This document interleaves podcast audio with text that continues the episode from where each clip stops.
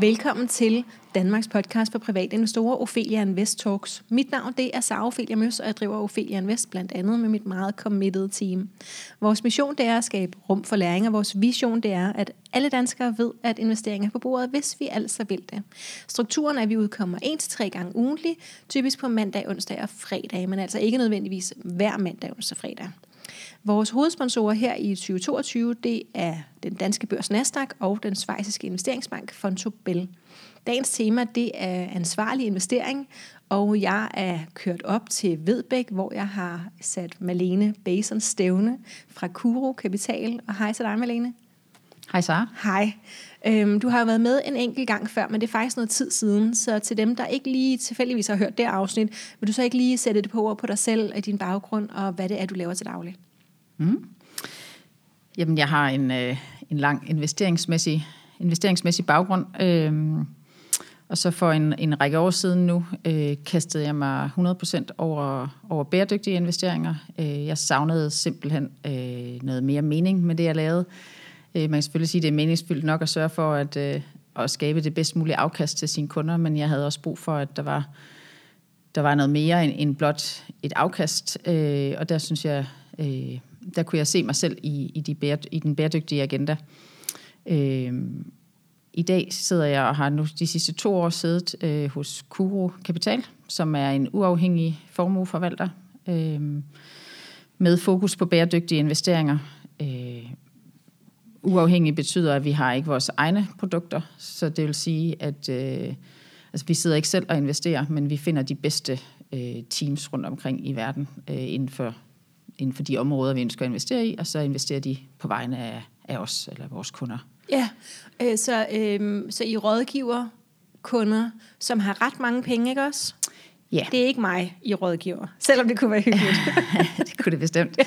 øh, nej, det er, altså, det er formugende øh, kunder, så det er øh, sådan cirka fra, fra 25 millioner opad, og vores primære kundesegmenter er, er sådan familier og, og velhavende privatkunder, og så er det har vi rigtig mange fonde, altså erhvervsdrivende fonde og interesseorganisationer og NGO'er, som også går meget op i den bæredygtige agenda. Ja, noget af det, som, øh, som, som jeg kan huske fra, øh, fra den episode, vi lavede sammen sidst, det var, øh, jeg er ret sikker på, at du siger på et tidspunkt, at du fandt ud af, at den største forskel, du kunne gøre, det var ikke at investere dine egne penge, men at øh, investere andres penge, og jo så særligt så mange penge som muligt. Mm. Så tænker at, øhm, at der er du jo landet i præcis det, som, som du selv vurderede var det bedste, du kunne gøre.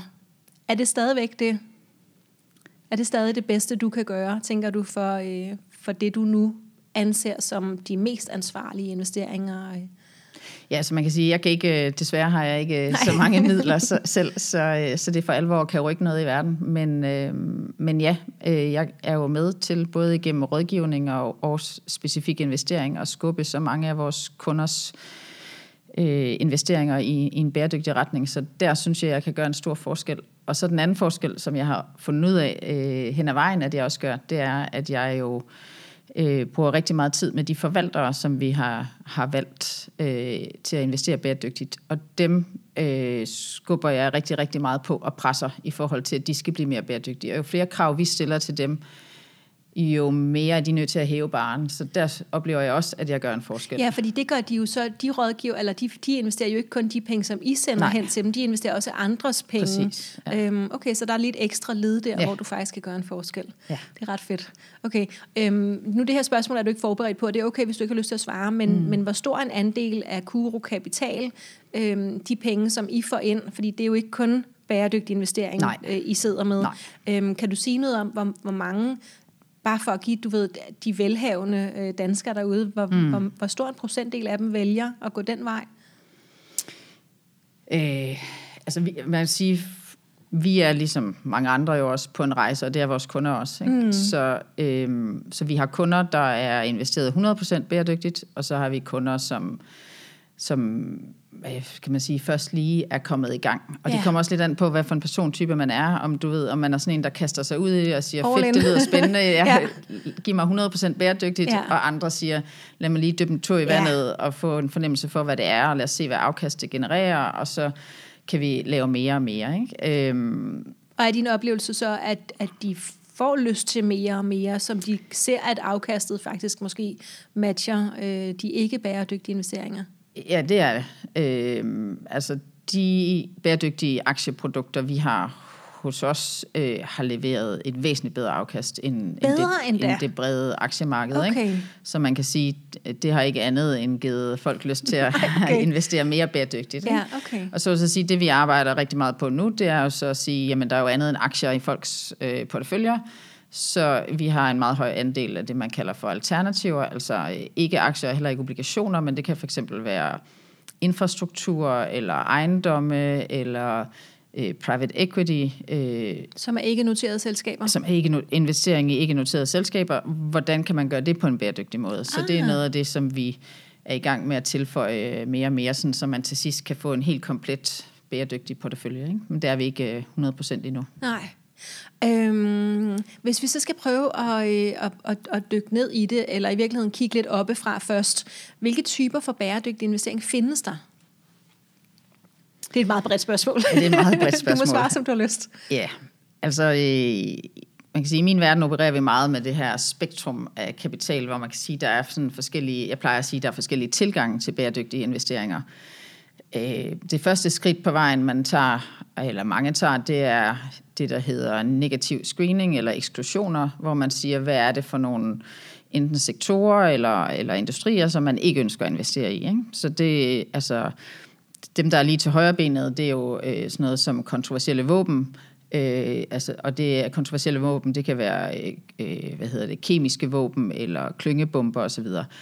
Altså, der har jeg ikke mødt nogen investorer, som synes, at det er, er spændende at investere i. Så den er sådan lige, altså den går den alle ind for. Ikke? Ja. Øh, men så kommer der jo sådan nogle temaer op som alkohol, tobak, fossile brændstoffer. Er det noget, man ønsker at investere i eller ej? Og der plejer jeg jo at sige, at øh, for mig at se, så er det jo meget værdibaseret. Så øhm, kraftens bekæmpelse ønsker ikke at investere i tobak. Og det, det gør de mening. selvfølgelig ikke kvæg deres, øh, ja. deres øh, baggrund. Øh, men der kan være andre organisationer, som ikke har noget problem med at investere i tobak. Okay. Øh, ja, ja, der har været pensionskasser, som ikke har haft problemer med det, fordi mange af deres medlemmer typisk ryger, så derfor så er det ikke noget, medlemmerne de ligger, tillægger nogen værdi. Nej. Så derfor så kan man sige, at der er ikke nogen facitliste i forhold til, hvad man skal ekskludere. Det handler rigtig meget om, at man skal kigge indad og se, hvad, hvad er vigtigt for mig? Hvad ønsker jeg ikke at understøtte med mine penge? Så det er det første skridt på vejen, eksklusioner. Ja. Næste skridt vil så være det, vi kalder for ESG, hvor E'et står for environmental, altså miljø og sociale forhold, og så governance, eller på dansk kan man sige selskabsledelse, god selskabsledelse. Ikke? Øh, og ESG handler jo rigtig meget om at se på, hvordan virksomhederne opfører sig. Deres egen sådan, interne adfærd. Har de en bæredygtig adfærd? Så på miljøområdet vil man se på, jamen, du ved, forurener, man, øh, forurener øh, fabrikkerne meget, øh, som virksomheden har. Øh, ja, hvordan, øh, hvor meget CO2-udledning har de osv.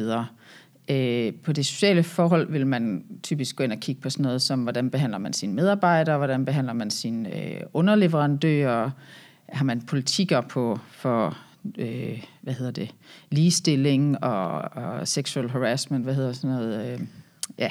Chikane, ja, seksuel chikane. præcis. Øh, så det vil være nogle af de områder, man kigger på. Og så governance, det er jo rigtig meget, øh, altså når selskabsledelse, det er jo sådan noget, som har man en, en uafhængig bestyrelse, hvordan er aflønning af topledere i forhold til den gennemsnitlige medarbejder. Øh, det kan være også, øh, hvor mange kvinder sidder der i bestyrelsen, øh, eller minoriteter i det hele taget ja. i bestyrelsen. Ja. Så det er sådan nogle af de faktorer, man kigger på. Men der kigger man jo på, som jeg nævnte før, der kigger man på adfærden af virksomhederne. Har de en bæredygtig adfærd? Og det er jo super, super vigtigt, men når man, når man ser med sådan ESG-briller, så kigger man egentlig ikke så meget på, hvad er det virksomheden tjener sine penge på. Hvad er det deres forretningsmodel er.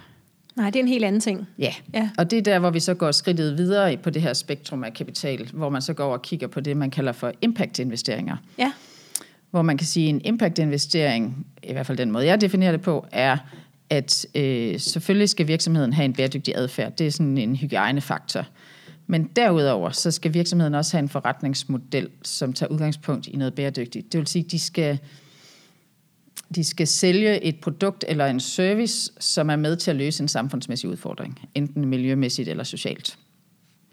Så man kan sige, sådan en tommelfingerregel er, at jo flere penge virksomheden tjener, jo større en impact skal de gøre. Okay. Fordi så er det bundet op på deres forretningsmodel. Ja. Ikke?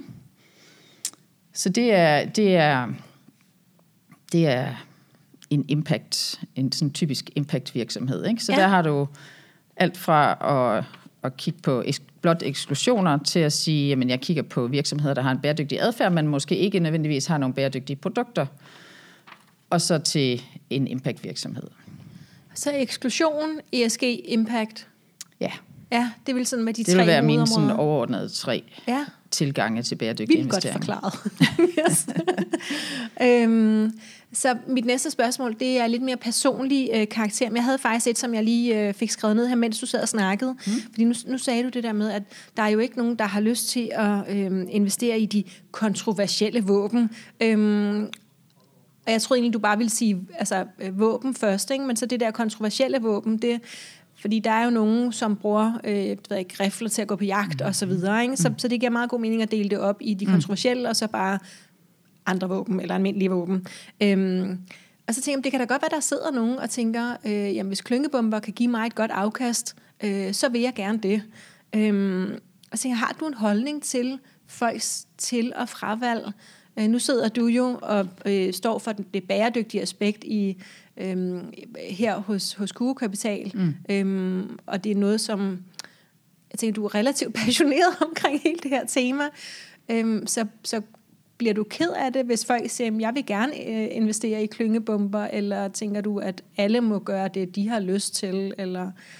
Ja. Altså, jeg har ikke mødt nogen, der siger, at de gerne vil investere Nej, i okay. klyngebomber. De siger det ikke til dig, Malene. Nej, men jeg vil så sige, jeg tror faktisk slet ikke, du kan finde nogle investeringer i Danmark. Altså nogle Nej. sådan investeringsforeninger øh, øh, for eksempel. Nej. Altså alle danske investorer, institutionelle investorer øh, overholder. Det er jo sådan nogle helt overordnede konventioner, som man har skrevet under Okay. på. Øh, så, så det vil være helt uacceptabelt. Og det er heller ikke noget, vi kan falde over i en ETF, øh, en internationalt forvaltet fond, som... Nej, det tror jeg simpelthen ikke. Ikke øh, Nej, kontroversielle okay. våben. Okay, Nej, så det vi er kan ikke ikke komme til rigtigt. at er investere i, rigtigt. i klynge. Det er ikke rigtigt. Nu, nu skal jeg lige rette mig selv, fordi okay. øh, vi havde, når du lige siger ETF, fordi vi havde faktisk lige en sag forleden dag med, øh, øh, vi har lanceret en investeringsforening, Ja, øh, som vi kan snakke mere om øh, senere, men som er øh, seks, øh, seks øh, bæredygtige investeringsstrategier, som vi har pakket ind i en Ja. investeringsforening. Ja. Og de har så også en ETF øh, for at skabe øh, likviditet i og fonden. likviditet betyder, at der er nok omsætning i værdipapirerne. Ja, det er i stedet for at have kontanter, Ja. øh, så kan man købe sådan en ETF, som kan omsættes med det samme. Den kan man Ja. handle med det samme og få okay. pengene retur. Øh, og så man, kan man sige, så er man 100% eksponeret over for markedet, i stedet for hvis man står i kontanter. Ja, Og der vil vi så have en meget, meget bæredygtig ETF, fordi i den her investeringsforening har vi ekskluderet stort set alt, hvad Ja. man kan ekskludere. Øhm, og det havde vi faktisk svært ved at finde. Okay. Øh, og der var der nemlig en af ETF'erne, der havde der slog ud på øh, kontroversielle våben. Okay. Men det er så fordi, øh, og nu bliver det sådan en lille smule teknisk, men det er fordi alt efter, hvorfor en dataleverandør man vælger, så handler det jo om, kigger man kun i første led, altså producerer virksomheden selv kontroversielle våben, ja eller nej, eller går man nogle led ned og siger, jamen har de et datterselskab eller et led længere nede i deres ejerstruktur, Ja. som bidrager til kontroversielle våben. okay. Og hvis man så kommer længere ned i kæden, så fandt vi så en, øh, en, en virksomhed, som havde en lille eksponering, og derfor kunne vi selvfølgelig ikke have den Nej. ETF. Okay, men, men så tænker jeg, at man skal nærmest gøre sig umage for at komme til at investere i noget. Ja, og altså, vi gør det ikke direkte. Jeg tænker, det, det kunne der bare sidde nogen måske at være. Ja. opmærksom på. Så lad mig vende tilbage til, til, mit, øh, Ja. til mit spørgsmål. Øhm, Ja, bliver du ked af det? Betyder det noget for dig?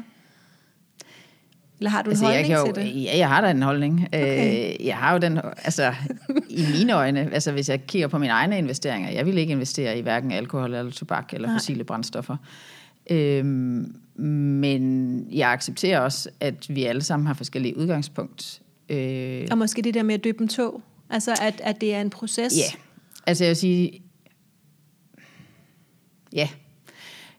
Øhm, Altså, vi, jeg, jeg tror, jeg har fundet ud af hen ad vejen, at det nytter ikke noget at trække mit ambitionsniveau ned over hovedet på Nej. alle andre.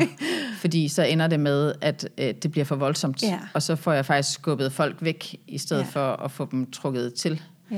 Så det der med at finde ud af, hvor er vores kunder, hvor er investorerne henne, og så møder man dem der. Ja. Og så tager man dem i hånden, og så skubber man lige så Baby stille steps. og roligt på. Ja. Ikke? Og Ja. så udvikler de sig jo også øh, over tid. Ikke?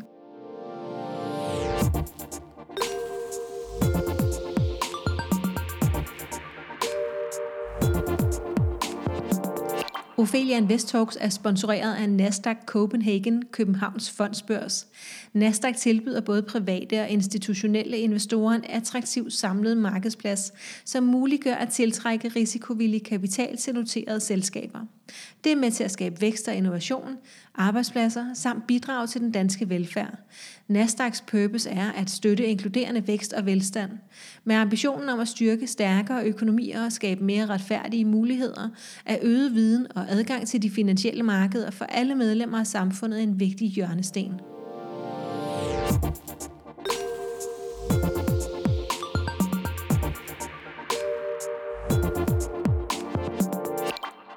Øhm, og så har du næsten svaret på det spørgsmål, som jeg havde skrevet ned, øh, som er, hvad betyder bæredygtighed for dig?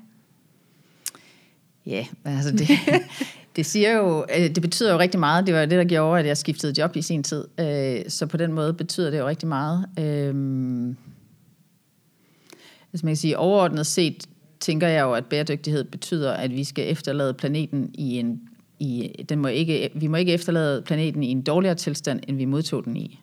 Er det for sent allerede? Ja, det er jo et godt spørgsmål. Men jeg vil i hvert fald sige, at de næste 10 år, efter min mening, så de næste 10 år kommer til at være fuldstændig afgørende for, øh, hvordan vi ender. Øh, så derfor så er det også vigtigt, at, at vi ligesom øh, rykker nu. Ikke? Ja. Øh, og så helt personligt har jeg også sådan, at jeg vil ikke kunne se mine børn i øjnene, og så sige til dem, at jeg har gjort alt, hvad jeg kan. Inden for de rammer, jeg har, har jeg gjort, hvad jeg kan for at, at være med til at, at skubbe så meget i, i, i den rigtige retning som overhovedet muligt. Ikke? Og synes du, du gør det nu? Ja, det synes jeg. så meget, du kan, ja. Det synes jeg. Ja, Øhm. øhm, vi, vi snakkede lige kort, inden vi uh, tændte for mikrofonerne, om, øh, om at du nævnte det her med, at en plastikpose kan faktisk være lige så bæredygtig som øh, den her mulepose, som vi mm. ellers øh, tænker i nogle år har fået at vide er bedre. Mm. Øhm, er det sådan hele vejen igennem dit liv, at du prøver, altså fordi jeg tænker, nu har du taget øhm, en rimelig... Øh, det du gør har sådan en rimelig stor øh, impact, kan vi godt kalde det. Mm. Du øh, øh, guider øh, ret mange penge mm. øh, i den retning, og prøver også at guide dem, som I investerer, gennem til at være endnu mere mm. bæredygtige. Så, tænker, så har du gjort, du ved noget. Øhm, men i forhold til så at bruge plastikposer versus muleposer, eller du ved, sortere sit affald, eller alle de der forskellige, mm. øh, som måske godt kan kalde småting, men som jo gør en forskel på den lange bane. Ikke? Mm. Øh, nu er der nogen, der har fyrvær, øh, fyret fyrværkeri af foran min opgang, øh, og ikke bare en lille smule. Der, altså, der stod altså måske tre kvadratmeter af sådan nogle batterier, ja. Og de er der stadig, og nu er de blevet sådan halvt opløst mm. af og tungmetaller ned i afløbet, og du ved, Ja. ikke? Altså, så er det, er det gennemsyret hele dit liv, og din familie, og dine børn, er, er I alle sammen? Ja. Øhm, nej, Okay. okay. er, er det meget korte svar. Okay. Nej. Okay. Øhm, at man kan sige, det var nok noget andet, hvis det bare var mig selv. Øh, Ja. Men jeg har tre børn, og det er også, altså, øhm, vi er også på en rejse som familie, Ja. ligesom så mange andre er. Øhm, og vi, vi gør, synes jeg, hvad vi kan i forhold til at tænke over øh, og leve mere bæredygtigt. Øhm, men jeg må også ærligt indrømme, at jeg har en, en filosofi om, altså det kan ikke kun være pisk. Vi kommer ikke i mål kun med pisk. Nej. Øh, forstået på den måde, at vi kan spare og spare, og, men vi skal også øh, tænke nyt. Der skal være smartere måder at gøre tingene på. Sådan, så, fordi jeg tror, hvis, hvis, vi, hvis vi alle sammen skal putte en masse restriktioner ned over den måde, vi lever på, så kommer vi simpelthen ikke i mål, fordi det bliver for hårdt for, Ja. øh, altså hvis man ser globalt også på befolkningen, det bliver for hårdt for folk. Det er ligesom, man, man kan tænke helt simpelt som slankekuren, ikke? hvor at man Ja. skal spise meget restriktivt Ja. i tre måneder, og, og så skulle man jo egentlig helst fortsætte med at gøre tingene anderledes, hvis man vil beholde det nye resultat, men det kan vi ikke, fordi. Nej. på et eller andet tidspunkt, så har vi brug for at få en kage. Ja, og faktisk, øh, nu, ved, nu kommer jeg måske til at bryde lidt i... Øh, Det er fint. Men, men øh, det er jo det, jeg synes, der er så spændende, når man kigger på ESG over for impact. Så jeg har det her, øh, øh, hvis man ser, hvis vi skal nå i mål med, med Paris-aftalen om, øh, man kan sige, maks 2 graders øh, global opvarmning, men helst halvanden grad. Hvis vi skal nå i mål med det, så skal vi årligt globalt reducere CO2-udledningen med cirka 8 procent hver eneste år frem til 2030. Og bare for at sætte det i perspektiv, så i 2020, hvor der var øh, lockdown mm. i meget, meget stor del Ja. af året, der reducerede vi global CO2-udledning med cirka 6 procent. Og så det var ikke engang nok. Og derfor så er det min pointe, wow. det er, Wow. vi kommer simpelthen ikke i mål kun ved at reducere. Nej. Vi skal tænke nyt, øh, nye teknologier og nye løsninger. Og det er der impact-investeringerne kommer ind i billedet, fordi det er jo, her har du virksomheder, som kommer med nogle nye løsninger. Mm. Så for mig at se, når man også skal investere, så, så sådan som jeg i hvert fald investerer, det er at sige, jeg skal både investere med ESG-brillerne, for jeg vil gerne investere i nogle af de der store traditionelle virksomheder, som virkelig skal have reduceret deres CO2-udledning, blandt andet, eller i det hele taget have en penge, bæredygtig at de skal bruge adfærd. penge til at omstille. De skal bruge penge til at omstille, og man kan sige, at de har brug for nogle investorer, der lægger et voldsomt pres på dem. Ah, okay, mere den del. Ja, i Ja. forhold til at sige, de mål, I har sat op, er simpelthen ikke ambitiøse nok. Det er den ene del. Og så den anden del, det er at sige, jamen jeg vil også investere i impact-delen. Jeg vil investere i de nye løsninger. Øh, og, og det er selvfølgelig mere risikabelt, kan du sige, fordi øh, ja, det giver sig selv, det er nye, nye teknologier. Øh, men jeg mener, det er kombinationen af de to, øh, som gør, at vi, vi skal komme i mål. Øh, Ja, med de 8 procent. ja.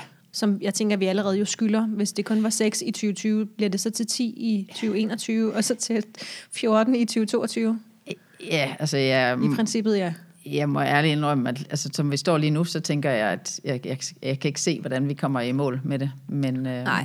Øhm, så, så det der med de teknologiske løsninger, altså noget, der, noget, der er lidt større, øhm, som kan komme, gå ind og gøre en meget stor forskel på én gang. Ja. Ikke? Øhm, ja, okay. Lad os prøve at hoppe, hoppe videre en gang. Hvad holder du øje med på feltet bæredygtig investering lige nu? Øhm, fordi nu, og jeg tror faktisk også, det var inden vi tændte for mikrofonen, men, men du snakkede lidt om det her med, at det jo er en, øhm, at det er en jungle, Mm. Øh, at, at det kan det være for mange af os, en, en jungle at navigere det her felt. Ja. Øhm, og, øh, og, og det er jo ikke en jungle, øhm, mm, altså uden årsag, fordi EU kan ikke engang blive enige om, øh, hvad bæredygtig investering er. Nej. Øhm, og så længe, at, at der ikke fra sådan toppen af er enighed om, hvad det er, så tror jeg da pokker, at, at, at mig og alle de andre private mm. investorer øh, ikke kan finde rundt i det. Ikke? Mm. Øh, og når der ikke er nogen faste rammer øh, som, altså, og karakterer og alt det der, som vi kan kigge efter. Ja. Øhm, så, men, men hvad holder du øje med øhm, af det, der ligger sådan i fremtiden?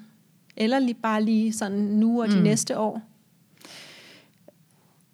Altså noget af det, jeg kigger på, altså jeg sidder jo som sagt og kigger på øh, andre kapitalforvaltere, ligesom en, en privat investor vil kigge på forskellige investeringsprodukter, så på den måde er vi jo i, i samme båd. Øhm, Ah, jeg tænker, du har bedre forudsætninger for at Nå, forstå det, der jo, foregår, men yes. Men, man, men du kan sige, det er jo de samme ting. Altså det kan godt Vi være, jeg kigger ved, efter, ja, ja. det burde være de samme ting, hvis Yes. vi kigger efter. Så er jeg godt klar over, at jeg har jo langt flere ressourcer Ja. til at, at gå i dybden med tingene. Ikke? Og vi begynder. Men øh, altså, som du selv var kort ind på, så er der jo øh, EU's taksonomi, øh, som er kommet, som, som gør, at man skal i Europa øh, klassificere en investeringsforening som det her kategori 6, øh, s- øh, 8 eller 9, Ja. Øh, alt efter hvor bæredygtigt produktet er. Udfordre, og det lyder jo rigtig fint, og, mm-hmm. og man kan sige, ideen bag det er jo, at det skal være meget nemmere for den private investor mm-hmm. at sammenligne, øh, hvor bæredygtige produkterne er. Ja. Problemet er jo bare, at der er ikke kommet nogen officielle krav til, hvad det vil sige at være kategori 6, 8 eller 9. Nej. Så derfor så bliver det forvalternes og bankernes egne vurderinger af, om de nu synes, de kan ligge i den ene eller den anden Ja. kategori. I de næste par år, ikke også? Fordi Ja. at, så skulle der jo det, gerne det, komme Det en... kommer, det ja. kommer, ja. Øh, så, så det vil jeg sige, på nuværende tidspunkt, synes jeg er svært at, at navigere på baggrund af. Øh, Synes du slet ikke, vi skal kigge på det så? Jo, det synes jeg, men man er stadigvæk nødt til at forholde sig kritisk til det. Ja, og hvis vi Øh. lige skal for dem, der ikke har, øh, øh, øh, har hørt om dem endnu, mm. øh, vi har nogle artikler liggende om det. Øh, en af dem hedder Disclosure-forordningen, som, som, som det her øh, også mm. hedder. Øh, og artikel 6, det er, som jeg har forstået det, de helt almindelige fonde, der gør, som de har lyst til, og som de plejer. Så er der øh, kategori 8, som er dem, der er sådan relativt bæredygtige, okay bæredygtige. De har i hvert fald taget nogle, nogle fravalg. Øhm, og så er der kategori 9, som er dem, der er meget bæredygtige. Vil du byde noget mere ind der? Ja, altså man kan sige, at kategori 6 er faktisk også øh, bæredygtigt. Det er sådan, kan man sige, basisniveauet af, af Okay, bæredygtighed, okay. hvor man kan sige, at det vil, det vil nok være der, hvor man er øh, ved sine eksklusioner, ikke? Altså Okay. hvor, man, hvor man har screenet noget fra. Ja. Hvor man overholder generelt, hvis det nu er en bank, så vil man sige, at man overholder generelt bankens sådan, standardpolitikker for, for ansvarlige investeringer. Ikke? Ja. Så det, det vil jeg sige, det er nok minimumsniveauet for bæredygtige investeringer. Ja. Og så 8, kategori 8 øh, øh, erkender, eller øh, hvad hedder sådan noget, øh, øh, skriver man under på, at man øh, øh, tager højde for bæredygtighed, når man analyserer øh, virksomhederne. Det er også bredt, var. Ja. Og så kategori 9, det er, som du siger, det er den mest bæredygtige kategori, og det er der, hvor man siger, man har nogle bæredygtige mål sat op, som man styrer efter, når man sammensætter sin portefølje. For eksempel kunne man have et mål om x procent CO2-reduktion i forhold til et benchmark. Ikke? Ja. Okay, så, så, så igen, hvad holder du så øje med på feltet? Er det, er det simpelthen bare at, at have et blik på, øhm, hvad hedder det, på, øh, på den lovgivning, der er og kommer? Og, Altså noget af det, jeg kigger mest på, det er faktisk øh, ikke så meget de der kategorier, men det er, øh, hvordan forvalterne måler og rapporterer Ja. på deres bæredygtighed. Ja. Fordi det siger man noget om deres ambitionsniveau. Og igen er det jo svært, fordi der er ikke nogen standarder for, hvordan man måler øh, bæredygtighed. Men jeg kan godt få en fornemmelse af, om det er noget, man virkelig mener, eller, eller, det, eller det modsatte, Ja. øh, ud fra hvor meget man, har, øh, man rapporterer øh, på den del. Ikke? Ja, øhm, så vi har ikke så mange minutter tilbage, og jeg har lige øh, nogle, nogle få spørgsmål, som jeg måske lige kommer til at tage i en anden rækkefølge, så, øh, fordi jeg vil gerne nå, hvor tænker du, at vi private investorer potentielt kommer til at spænde ben for os selv, hvis vi gerne vil være bæredygtige i vores investeringer? Ja. Altså jeg tror, øh, jeg tror en af, en, af, en af de risici, jeg ser, er, at mange private investorer jo øh, godt kan lide at investere i, i få aktier, Ja. i enkelte aktier. Øh, og det er jo sikkert også øh, mere sjovt, og, og måske er det nemmere at forholde sig til, mm. end at investere i sådan en bred pulje af, Ja. ja. af virksomheder. Ikke? Øh, eller måske et enkelt tema inden for det bæredygtige. Det kunne være vedvarende energi eller, eller elbilindustrien. Ja. Udfordringen er bare specielt med bæredygtige investeringer nu her i de kommende år, hvor der også er, altså der kan, de politiske vinde kan vende lige pludselig. Ikke? Øh, Regulat, nye regulatoriske krav kan komme frem. Så jeg synes, at der er nogle, nogle risici forbundet, nogle, nogle større risici måske end normalt forbundet ved at investere meget snævert. Okay. Og det betyder jo så, at man kan være uheldig at få øh, et dårligere afkast på sine investeringer. Ja. Og det jeg så vil, personligt vil være bange for, det er, at det så skræmmer nogle investorer væk mm. fra det bæredygtige felt, ja. der så siger, når man, jeg kunne jo se på mit afkast, det var ikke nogen god investering. Ja. Øh, hvor mit råd så vil være, øh, investere bredt, investere i, i altså bredt, bæredygtighed er mere end, end bare CO2. Øh, der er også et helt felt, der hedder det sociale område, som, som vi slet ikke har været inde og røre på, mm. på og som, som heller ikke får så meget opmærksomhed i Danmark i hvert fald. Endnu i hvert fald. Øh, ja, Ja. der er altså sundhed, der er jo mange temaer inden for Ja. ja. bæredygtighed, så jo bredere man investerer, jo mere sådan, får man også spredt sin risiko ud. Ikke? Ja, tænker du, at øh, FN 17 verdensmål er, fordi jeg tænker, Øh, der er 17 ting, du ved. Mm. Det står rimelig tydeligt, hvis man går ind på, øh, på FN's hjemmeside, og det kan man bare ved at søge efter de der verdensmål. Øh, så står der faktisk ret specifikt, hvad, hvad der ligger i det. Mm. Øh, er det sådan noget, man måske kan læne, altså lade sig inspirere lidt af, også bare for, øh, for bredden? Ja, det kan man godt. Øh, øh, altså jeg vil sige, det er jo vigtigt at holde sig for øje, at verdensmålene er jo ikke lavet til at investere ud fra. Nej. Øh, så jeg vil fraråde, øh, at man decideret investerer ud fra det. Men det, som nogle kapitalforvaltere gør, som vi også selv gør, det er, når vi nu har investeret, så en måde, man kan rapportere sine investeringer, det er, at man kan, man kan rapportere dem op mod verdensmålene, og så okay. sige, hvor stor en del af omsætningen fra virksomhederne understøtter øh, de 17 verdensmål. Ikke? Okay. Og så på den måde kan man bruge det til, hvis man nu synes, at sundhed, for eksempel verdensmål 3, er, er vigtigt for en, jamen så kan man jo så øh, se, om man kan finde investeringer, som understøtter, understøtter det. Ja. Øhm, hvis vi så skal helt op på den allerhøjeste klinge, Malene, redder vi verden med bæredygtig investering, og i så fald hvordan? Øh, jeg vil sige, at jeg er ydmyg nok til at sige, at øh, jeg tror, bæredygtige investeringer alene kan ikke redde, redde verden.